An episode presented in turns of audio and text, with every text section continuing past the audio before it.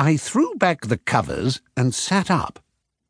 Greaves, I said, I had the most bally awful dream. I am sorry to hear it, sir. He handed me the morning cup and saucer, and I took the sip without which the Gloucester day cannot begin. The ordinary day, that is, in the common run of things, not the kind of day that follows a night of revelry and riot at the Inertia Club, when one awakes with the sense that death is not only imminent, but cannot arrive soon enough. I dreamt that Baldy Spots Binkle had lured me onto Slithy Tove Whipley's homemade rocket ship, battened down the hatch, if batten's the word I want. It is, sir. Eh, righto, and then we'd blasted off for Venus. Not the statue, mind, but the evening star itself, and that we'd slept like that Winkle chap for months on end before pitching up at Baldy's estate in the middle of the most dismal swamp imaginable. Greaves inclined his head in a manner I recognised as conveying sympathy. I ploughed on, the dream as real to me as the vital oolong of which I now took a second fortifying draught.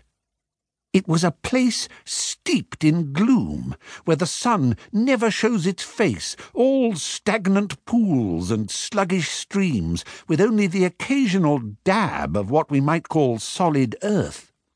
Oh dear, sir. Ah, well, I said, motioning with my unencumbered hand to indicate that the unpleasant figments were fast dwindling in life's rear view mirror. Draw the curtains, will you, Greaves, and admit the smiles of rosy-fingered... Sir, you must prepare yourself for a disagreeable prospect, he said. Rain? I hazarded a guess. Stiff winds? Not the winds, he said, throwing aside the heavy cloths to reveal panes streaked with rivulets whose flows were perpetually interrupted by the impact of freshly arrived droplets the size of marbles. I rose from the bed and went to the window.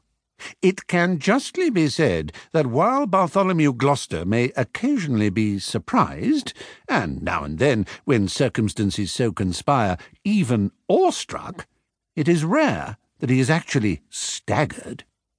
Yet I was staggered by the view from the window. The cup and saucer fell unnoticed from a nerveless hand, though not unnoticed by the ever vigilant Greaves, who deftly caught them without the spilling of a drop. I say, Greaves, I said. I mean to say, though what I meant to say I did not know. It was scarcely a moment for the mot juste. Indeed, sir. As far as the eye could stretch, whatever wasn't grey was green, and whatever wasn't green was grey. Even so, every green was well tinged by the grey, and all was being relentlessly battered from above by unending bucket-loads of rain. This, I declared, will not do. Greaves agreed. Most disturbing, sir.